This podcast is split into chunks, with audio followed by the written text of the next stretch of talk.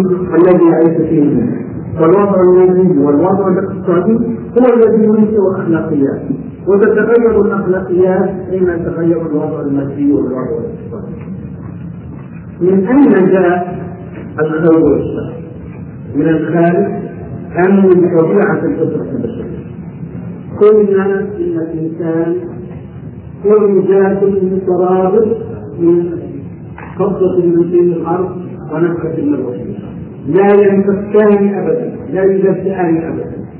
لكن يكون لأحد العنصرين السيطرة على النتيجه المترابط من قبضه الصين ونفخه فإما أن تكون قبضة الصين بغير انتصار إما أن تكون قبضة الصين هي المتحكمة في هذا المزاج المترابط وإما أن تكون نسخة الروس هي المتحكمة في هذا المزاج المترابط وفي الحالين لا يتفكك الإنسان إلى إسلام إنما هو على ترابطه وتكامله. تحكمه قبضة الصين أو تحكمه الروس حين تحكمه قبضة الصين هل يهبط أم يسقط؟ إنه بطبيعة الحال يكفر حين تحكمه الروح إنه بطبيعة الحال يكفر من هنا جاء الخير والشر. من طبيعة التركيب البشري. من تركيبه من عنصرين جاء الخير والشر. فحين تكون قبضه الروح هي المسيطره يغلب الشر على عمله حين تكون نفخة الروح هي المسيطرة يغلب الخير على أعماله. والتزكية التي أمرنا الله بها. ونفس وما سواها فألهمها فجورها وتقواها. قد أفلح من زكاها وقد خاب من زكاها التزكية التي طلبها الله منا أن نجعل نفخة الروح هي المسيطرة هي المتحكمة في هذا الكيان المترابط المكون من قبضة الدين والأسرار أما التزكية التي نهانا الله عنها والتي تؤدي إلى الخيبة في الدنيا وفي الآخرة فتنشأ من سيطرة قبضة الدين على هذا المزاج المترابط المكون من قبضة الدين والأسرار الجاهلية المعاصرة. تريد أن تنفي هذا كله تريد أن تنفي نفخة الروح إطلاقا تريد أن تتعامل مع الإنسان على أنه قبضه من النار ومن هنا تهبط وتهبط وتهبط انها تسير على منطلق. كل خطوة في المنطلق أشد هبوطا من الخطوه السابقه وهي أقل هبوطا من الخطوه الاخرى انظروا إلى قرن واحد.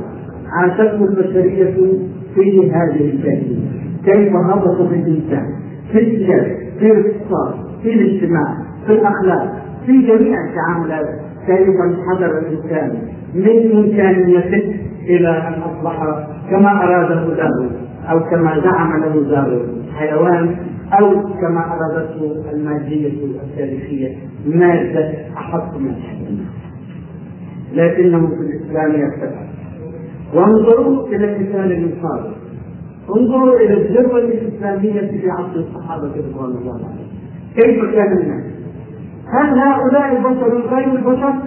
التركيب البشري واحد.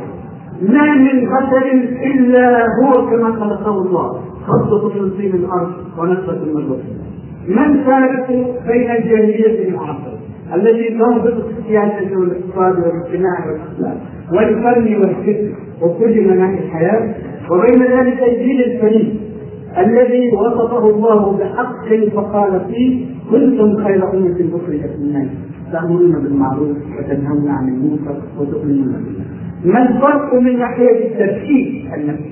الفرق أن الجاهلية المعاصرة تجعل قبضة الطين هي المسيطرة فتهبط وتهبط وتهبط وهذا الجيل الفريد كان بالتزكية التي زكاها له القرآن والرسول صلى الله عليه وسلم تجعل نفخة الروح هي المسيطرة فيرتفع ويرتفع ويرتفع إلى تلك النماذج العالية التي تشبه الأساطير لكنها واقع مشهور تسجله الكتب وتسجله بطول التاريخ. أحسب أني ذهبت بكم بعيدا ولا بد أن نعود لنختم هذا الحديث. إن دراستنا بنفس ابن تيمية ليست دراسة نظرية مجردة.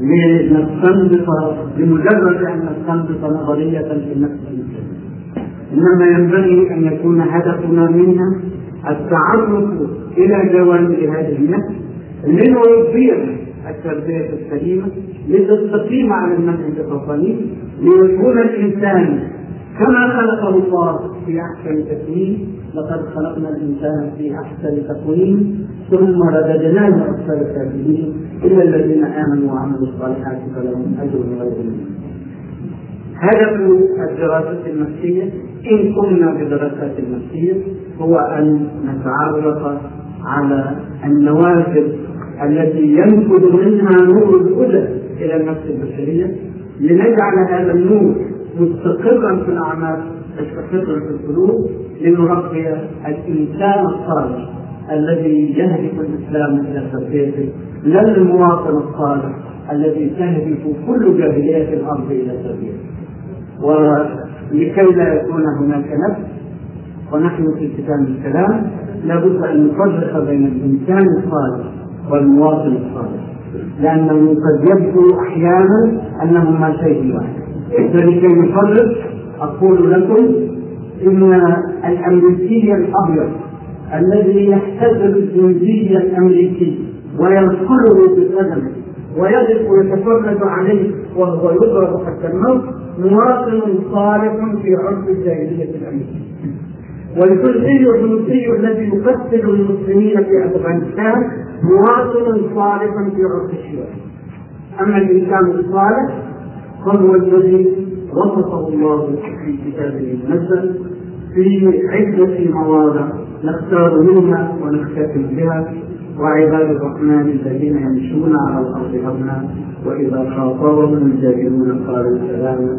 والذين يبيتون لربهم سجدا وقياما والذين يقولون ربنا اصرف عنا عذاب جهنم إن عذابها كان غراما انها ساءت مستقرا ومقاما والذين إذا أنفقوا لم يسرفوا ولم يقتلوا وكان بين ذلك قواما.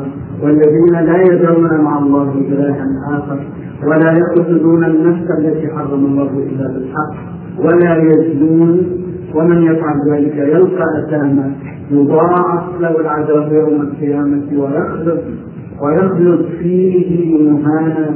إلا من تاب وآمن وعمل عملا صالحا فأولئك يبدل الله سيئاتهم حسنات.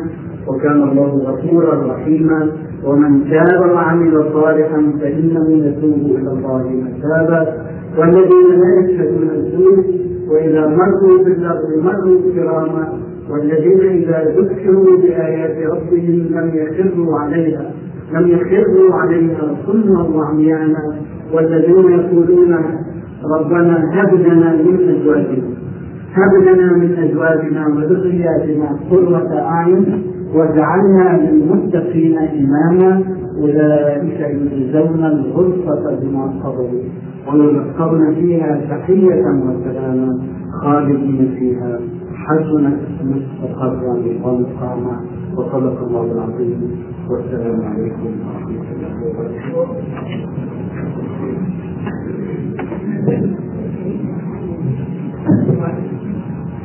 يسوي لماذا عن اللجنه الثقافيه لتنميه الطب أنا اتقدم بجزيل الشكر والتقدير لفضيله الشيخ محمد قطب على هذه المحاضره القيمه ولكم أنتم على هذا الحضور وقبل أن نبتدئ بجزئيه الامام خلاف عدد من الاسئله لا ادري هل يتسع وقت فضيله الشيخ للاجابه على بعضها.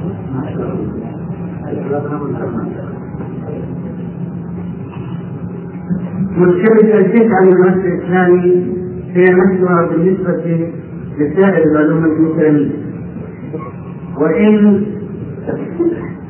وإذا علمنا أن هناك مئات السنين على توقف توقف النفس الإسلامي هو الفكر السائد الآن هو الفكر الغربي فكيف يستدل إلى تثبيت العلوم الإنسانية الإسلامية من دون تأثر بالفكر الغربي؟ ما هو ما مدى الاستفادة من العلوم الإنسانية الغربية؟ أبدأ ردي على هذا السؤال بتنبيه ضروري إلى أن كلمة العلوم الإنسانية التي نستخدمها هي ذاتها لون من الغزو الفكري. نتصرفه دون تنبه منه. إننا نقول مخطئين أن العلوم الإنسانية هي المتصلة في القيم الإنسانية العلم. ولكن أصل هذه التسمية في في أوروبا عكس ذلك إن هذه العلوم سميت في عصر النهضة في أوروبا علوما إنسانية لأنها رفضت أن يكون المنبع الرباني هو المنبع الذي يستقى منه الفكر وتستقى منه المبادئ ويستقى منه السلوك. وقال الإنسان أنا الذي أضع مبادئ الفكر وقيم الحياة ولا أستمدها من الله سبحانه وتعالى. فهو إذا هذه التسمية هي محادة لله ولله الإنسانية يعني التي يستقى ميزانها من فكر الإنسان وليس من فكر الله.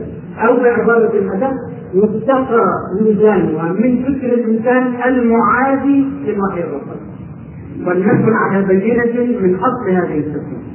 ولنبحث نحن عن تسمية أخرى لهذه العلوم لا ننقل فيها هذه الإيحاءات الغربية المعادية للدين والمعادية للوحي الرباني. أما السؤال الثالث كيف ننقل عن أنفسنا التأثر بالفكر الغربي في هذه العلوم؟ اللي هي اللي بيسموها العلوم الإنسانية علم النفس والتربية والاقتصاد والاجتماع والتاريخ. والأدب هذه هي العلوم الإنسانية كما سمتها كيف نتخلص من الفكر الغربي؟ أحسب بحمد الله أننا نتخلص تدريجيا. لا بأن نعي في أذهاننا فقط ضرورة التخلص من هذا التأثير لكن بفعل خطي في نفوسنا. كلما ازددنا معرفة بحقيقة الإسلام كلما ازددنا التزاما بالمنهج الرباني يخرج الخابط من نفوسنا تلقائيا وتستقيم نظرتنا ويصبح معين تفكيرنا هو القرآن والسنة وهي علوم كيف؟ هذا هو الطريق لا لا يمكن أن يتم هذا دفعة واحدة فلا بد من مضي وقت حتى تنضج هذه العلوم من وجهة النظر الإسلامية. فتظل بتقرير أن الأفعال الإنسانية لا تكون روحانية محضة ولا مادية محضة. آه عايز الكاتب أن محضا ضاد وليس ضاد. وأن الإنسان حتى في لحظة الهبوط يمتلك قدر من الإدراك الروحي الكامل في التفكير. السؤال كيف نستوحي هذه الحقيقة السيكولوجية؟ ليه نقول السيكولوجية؟ نقول النفسية في تعاملنا مع الناس في حقل الدعوة والعمل الإسلامي. إذا أردنا أن نستوحي هذه الحقيقة فنقول إن الإنسان له خيطان يجذبان منه. خيط يجذب منه فيهبط وخيط خيط يجذب منه فيرتفع. وعمل الدعوة أن تجذب الناس من خيط الإسلام لكن حذاري من الجذبة العنيفة فإن المنفذ القطع ولا ضر القطع الإسلام طريقته هي التدرج في أخذ النفوس خطوة خطوة حتى تصعد من السقف إلى القمة العالية وتستقيم هناك ويصدق عليها قوله تعالى إن الذين قالوا ربنا الله ثم استقاموا. يقولون إن سيدنا آدم ليس له صورة ولا إيه؟ لأنه لم يولد ليس له. فهل هذا صحيح أم لا؟ تسألني عنه وقد قال رب العالمين آه لما جاب النصارى في أمر عيسى قال له الله إن مثل عيسى كمثل آدم خلقه من تراب ثم قال له كن فيكون حين يريد الله خلق كائن من الكائنات هل يتقيد سبحانه وتعالى بالاسباب التي نعرفها نحن من السنة الجاريه؟ إن لله سنتين سنة جاريه وسنة نسميها سنة خالقة. والله سبحانه وتعالى يستخدم سنته الجارية حين يشاء ويستخدم سنته الخالقة حين يشاء. وخلق آدم جرى على السنة الخالقة. المنهج الفلسفي وعلم المنطق هل له اثر سلبي على الدين الإسلامي الحديث وخصوصا أن أول من استخدمه بعض الزنادقة والخوارج حتى لا المنهج الفلسفي الاغريقي الذي أفاض الفكر الإسلامي في فترة من فتراته كان عنصرا بخيلا وجنح بأفكار المسلمين إلى الانحراف والذي يسمى فلسفة الإسلامية أقول أنا دائما عنه إنه رجل إغريقي ألبس بطرة المساوي فهل يصبح عربيا بمجرد أنه ألبس البطرة والثوب أو يصبح إسلاميا كلا إن الفكر التدريسي يسير على منهج مخالف للمنهج الرباني ينبغي أن ناخذ تفكيرنا وتصوراتنا ومفاهيمنا من المنهج القرآني وهو غني ويغنينا عن الاتجاه إلى فلسفة الجاهليين في القديمه. طرح الإمام الخميني شعار الإسلام في خطر، شعار الإسلام في خطر. ولا يجب علينا خلق الفتن بين طائفة السنية الإمامية وبين الشيعة الإمامية وبين طائفة السنة. ما هي وجهة نظرك؟ ده سؤال رقم هناك بعض الأنظمة غير الإسلامية تدعي منطق الإسلام وتفهم منها براءة ونراهم يبشرون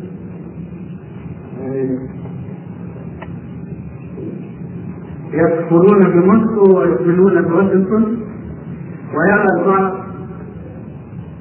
ونرى البعض.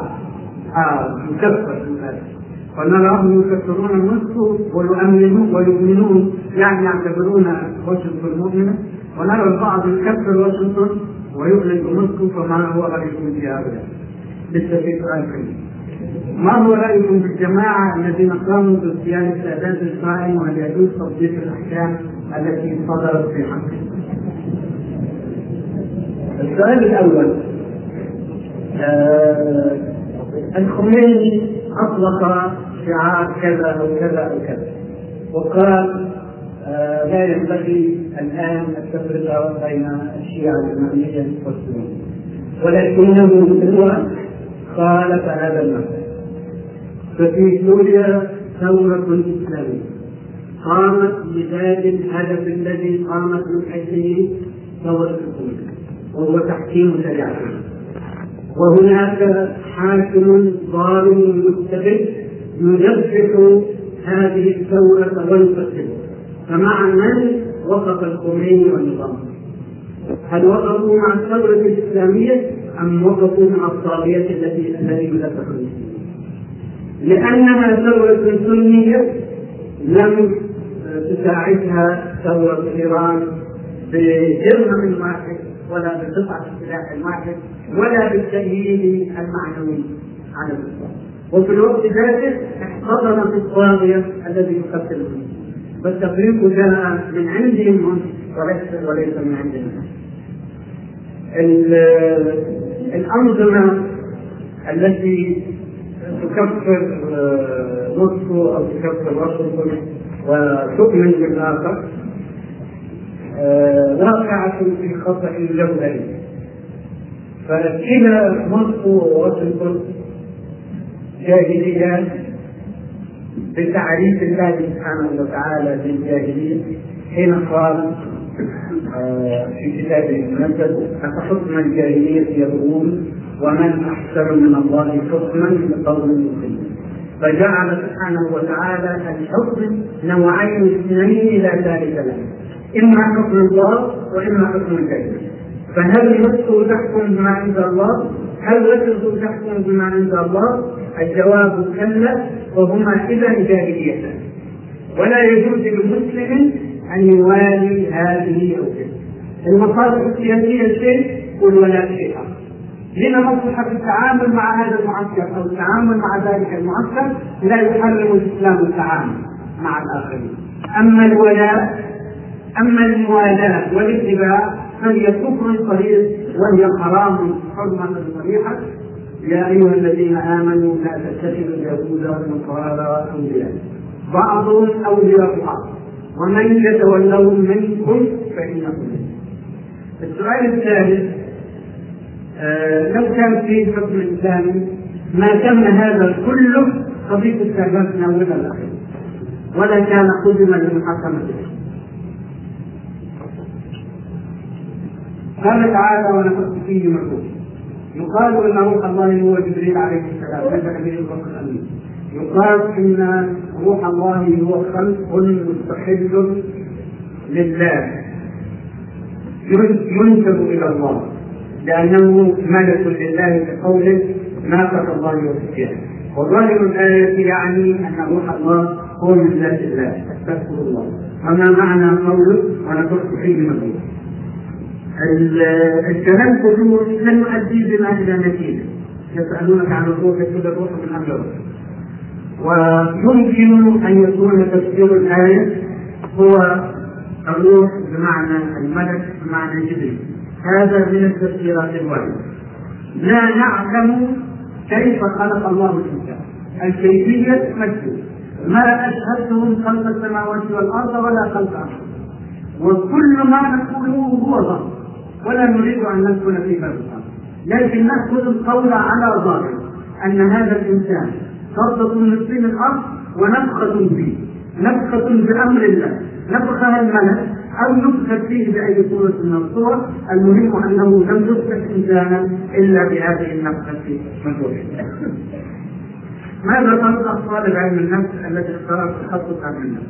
وهل تنصح المتخرج الذي حصل على بكالوريوس علم النفس بمواصلة الدراسة في الخارج فأنا أعمل معيدا في الكلية وأريد مواصلة الدراسة. رقم اثنين ما هي الكتب التي تنصح طالب علم النفس باقتناع؟ علم النفس الحالي الذي يدرس في كل معاهد العلم في كل الأرض علم نفس جاهلي يدرس النفس الإنسانية دراسة جاهلية ولكن نحن المسلمين حتى هذه اللحظة لم نضع التصور الإسلامي الصحيح المقرر المفصل الذي يواجه التفصيلات التي يقدمها النفس البشري. فماذا نصنع؟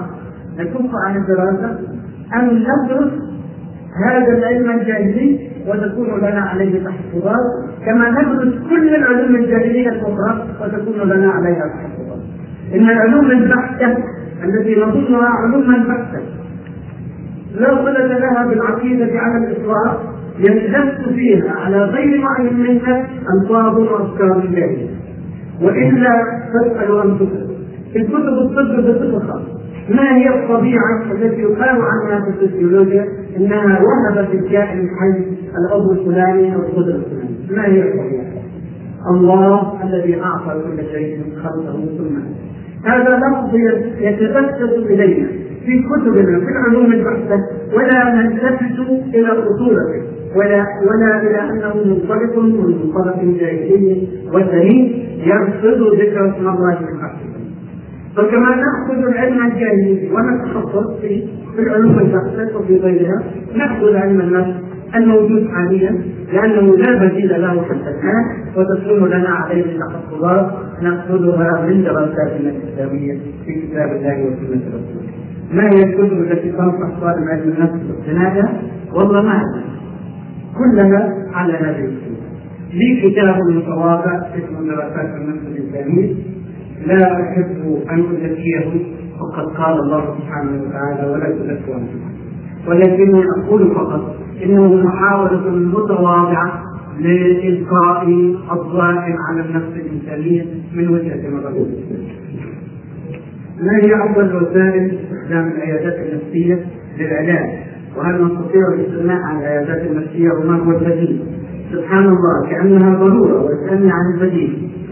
العيادات النفسية تنتشر في الغرب لأنهم مرضى النفوس.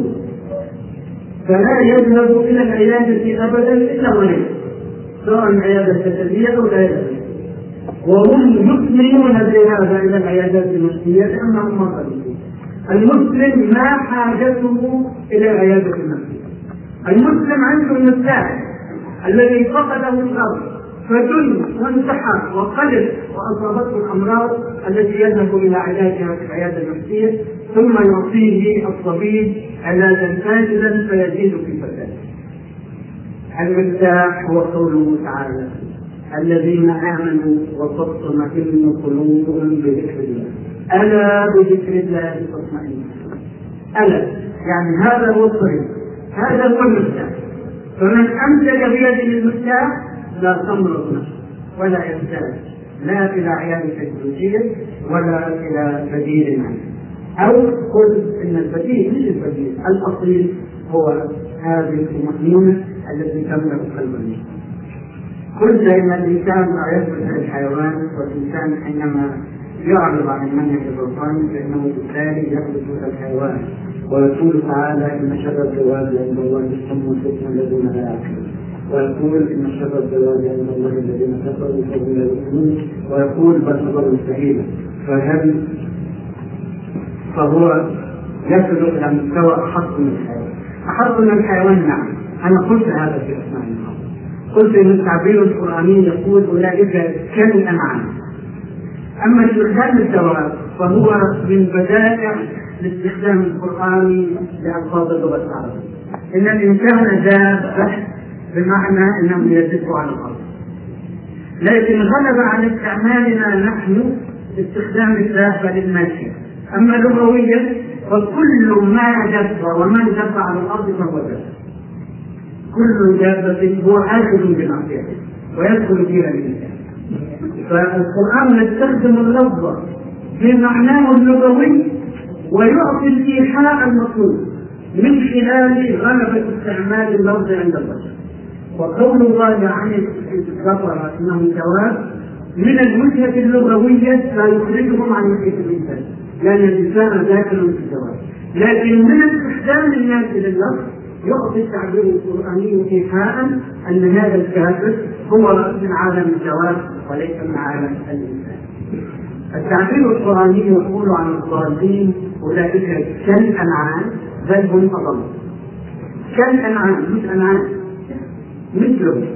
وحين يصبح الإنسان شبيها بالحيوان يصبح أضل من الحيوان. لماذا؟ لأن الحيوان له طريق واحد لا يملك غيره فإذا استغنى الإنسان عن نعم الله له بالحرية والإرادة والقدرة على اختيار الطريقين فصار في طريق الحيوان فهو أضل. من الحيوان أضل الحيوان يهتدي بالغريبة أما الإنسان حين يفقد إرادته وروحه فلا يهتدي ولا حد بالجنة ومن هنا يثبت أولئك كالأنعام بل فالقلق ما هو أثره على الإنسان؟ ومن أي شيء ينشأ؟ يعني تأخذ حدود وما هو ثواب من يملك حدكم وماذا يجب أن يعمل الشخص حتى يذهب عنه إن شاء الله تعالى؟ الأخ صاحب السؤال يشعر بالقلق ولا شك ولهذا أسأل السؤال. أجبت عنه في إجابتي للسؤال السابق الذين آمنوا وتطمئن قلوبهم بذكر الله ألا بذكر الله تطمئن القلوب كلما ازداد إيمان الإنسان قل قلقه وزاد الطمأنينة. والطريق إلى مزيد من الإيمان هو محاولة التقرب من الله. بالفرائض أولا بالنوافل بعد ذلك. بالطاعات وقديما قال علماؤنا الإيمان يزيد وينقص يزيد بالطاعات وينقص بالمعصيه وكلما اقترب الإنسان من العبادة الصحيحة اطمأن قلبه وزاد عنه القلب يبين القرآن أن على الإنسان أن يتعامل مع نفسه وذلك في قوله تعالى ونفس وما سواها فألهمها فجورها وتقواها من زكاها وقد خاب من زكاها فكيف يكون ارتباط الإنسان بنفسه حتى يزكيها أو يزكيها والنفس شيء معنوي كذلك نود أن نعرف ارتباط النفس بالقلب هو شيء ناقصا شيئا من الإنسان. القلب الذي هو من قيام الإيمان الذي قال فيه عليه الصلاة والسلام ألا إن في الجسد مضغه إذا صلح صلح الجسد كله وإذا كسب كسب الجسد كله هذا الاخ الفاضل يقول كيف يتعامل الإنسان مع نفسه مع ان النفس شيء معنوي؟ ونحن قال إن الشيء المعنوي لا يتعامل الإنسان معه الصدق والفضيلة أشياء معنوية تتعامل معها ولا تتعامل معها الرؤية الحلم التنفس شيء معنوي ولا شيء؟ بنتعامل معاه ولا مش بنتعامل معاه اللي بيسموه الترجمه الحرفيه لكلمة سيريتي التخاطر عن الله يعني إحساس الإنسان وهو بعيد بشيء يحدث أو على وجه الحدوث أو حدث منذ قريب في مكان آخر بعيد بغير الحوادث ومثاله المشهور قول عمر رضي الله عنه يا سارية يا سارية الجبل الجبل وكان بينه وبين سارية ما بين المدينة وبين العراق. هل هذه الحادثة حادثة حسية ولا حادثة معنوية؟ كون الشيء معنويا لا يمنعنا أن نتعامل معه. الجاهلية المعاصرة ذاتها تقول كما تفيق أحيانا من بعض جاهليتها إننا لا نعرف كيف يفكر العقل ولكنه يفكر ولا نعرف كيف يتذكر الإنسان ولكن عملية التذكر قائمة كذلك نفس الشيء المعنوي أو هي هذا الخليط الذي لا نعرف له أولا ولا آخر جسد نفس العقل والروح لكنها التعامل معها تعامل واقعي جدا. فأنت تقول لنفسك اختر هذا الطريق واترك هذا الطريق. هذا هو طريق التزكية أو طريق التزكية حكاية القلب والنفس والروح والعقل فيها كلام كثير لا يتسع المجال الآن. وفي كثير من الأحيان القلب والفؤاد والعقل تتداول كأنها بدائل بعضها من بعض ماذا عن كتاب الأطياف الأربعة؟ إذا كان ممكنا أن تعطينا ليه؟ لا كتاب إنه مستغنيين عنه بنطبعه ومش حنطبع إنما هو خواطر للأفراد الأربعة من الأسرة. الذين كانت لهم كتابات وهم سيد وأنا والشقيقتان وكل واحد زمان يعني من سنوات طويلة جدا. كتب بعض الخواطر ونشرناها في هذه ونظرتنا اليوم إليها أنها لا تستحق أن تطرح ولا تستحق نعلم أنا شاب صالح ولله الحمد. وأريد إصلاح أسرتي وأفجرهم بالمفهوم الإسلامي الصحيح وأنه ليس فقط صلوات تؤدى ولا أعرف كيف أبدأ بخوفي من اتهامي بالتعصب والنفور مني لما قد سبق ذلك لأخي الأصغر واتهموه بالتعصب. يحيطون بالتسمية طبعا العاصر ما اعتبر إليه.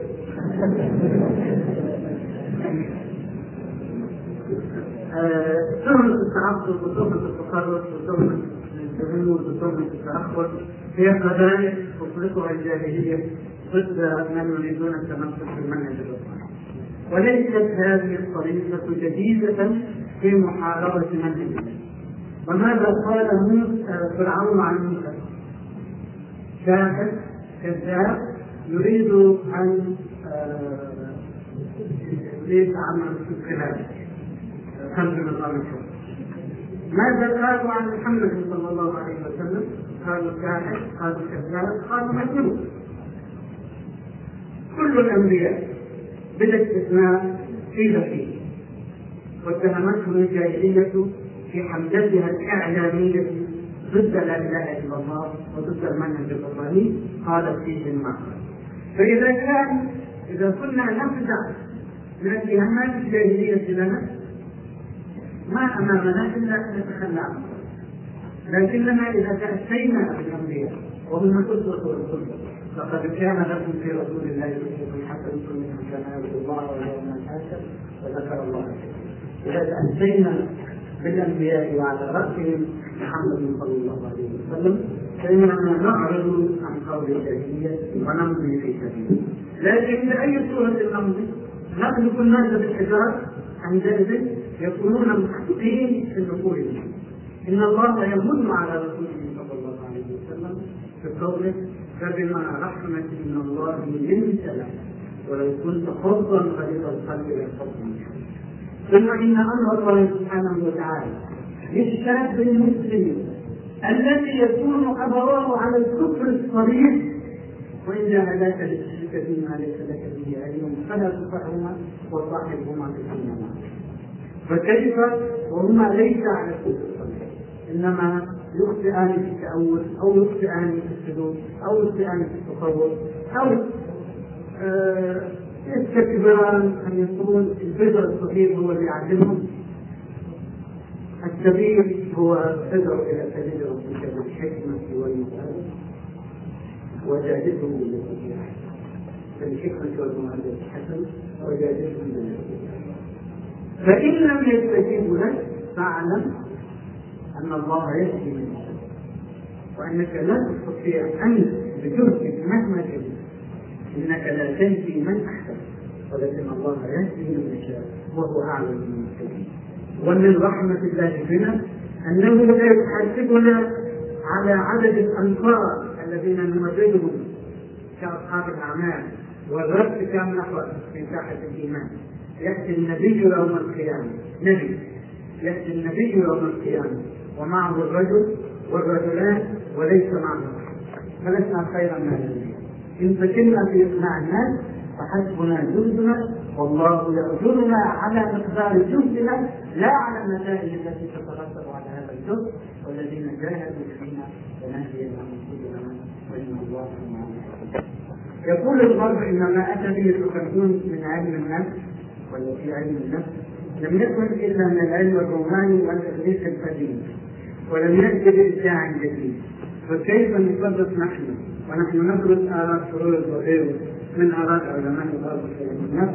وأين هذه العلوم التي اكتشفها العلماء المسلمون في علم النفس؟ ولماذا لا تدرس إذا كانت موجودة حقيقة وأنا متأكد من ذلك. متأكد من وأنت مسلم عارف كل أنا أرجح ذلك حتى تبقى يعني منهج العلم معك موجود ولا تقف ما ليس لك به. من السمع والبصر والفؤاد كل أولئك كان عنه مسؤول الدراسات المسلمين في علم النفس موجودة. نعم. ومعظمها في الكتب المتصوفة وهم يكتبون نصائح للناس كيف يستقيمون على منهج الله وهم يكتبون في التربية تكلموا عن الدراسات ندرس نحن انحراف الصوفية ونأخذ ما قالوه في علم النفس وإمام في ذلك أي إمام الدارسين للنفس البشرية هو الإمام الغزالي قول الغرب إن التكلمون جاء بما جاء من العلم الروماني قالوا أكبر منه. قالوا إن محمدا صلى الله عليه وسلم لم يأتي بجديد وإن الشرع الاسلامي كله موجود في القرن الروماني. فإذا ذهبنا نتتبع هذه الاباطيل لا ننتهي. يقولوا ما يقولون. نحن على ثقة من أنفسنا ومن ديننا. ما هي مقومات الشخصية الإنسانية والخصوصية الإسلامية؟ ذكرت في أحد كتبك الفكرية. يعني ولا أنا لي كتب فكرية وكتب فكرية. على ما أذكر كتاب في نفس المجتمع في الفصل الأول عباره والخير هو الله. فهل هذا القول متوافق مع العقيده نقول الخير من الله أذكر السائل على هذا الاستدلال الذي يردنا فيه إلى الحق وأقول إن هذا الخطا التعبيري كان في الطبعة الأولى للكتاب وأنه أزيل في الطبعات الثانية. مقومات الشخصية الإسلامية هي التي وردت في كتاب الله وفي سنه رسوله من مجموعة الصفات التي وصف الله بها المسلمين. كل صفه وصف بها المؤمنون في كتاب الله أو في الأحاديث النبوية هي مقومات الشخصيه هل يجوز للفرد الذي عرف الإسلام معرفة صحيحة حقيقيه أن يترك بعضا منه مع العلم أن تركه ليس بإرادته ولكن بسبب عدم مساعدته عليه. وإذا كان لا يجوز فهل يجوز له ان أن إيه؟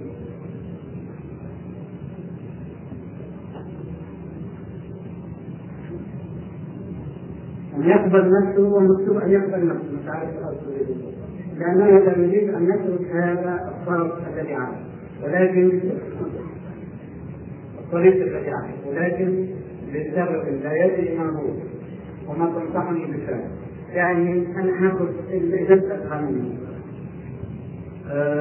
هناك أشياء من المنهج الرباني قد نعجز عن تطبيقها في أحوالنا المعاصرة يقول الله سبحانه وتعالى فاتقوا الله ما ويقول رسول الله صلى الله عليه وسلم إذا أمرتكم بأمر فأتوا منه ما ويقول ولكن سددوا وقابلوا فامرنا أن نحاول بقدر الاستطاعه تقدير الاستطاعه مسألة تخصيص ويمكن أن يدخل فيها الشيطان ويقول لأي إنسان إيش تسوي؟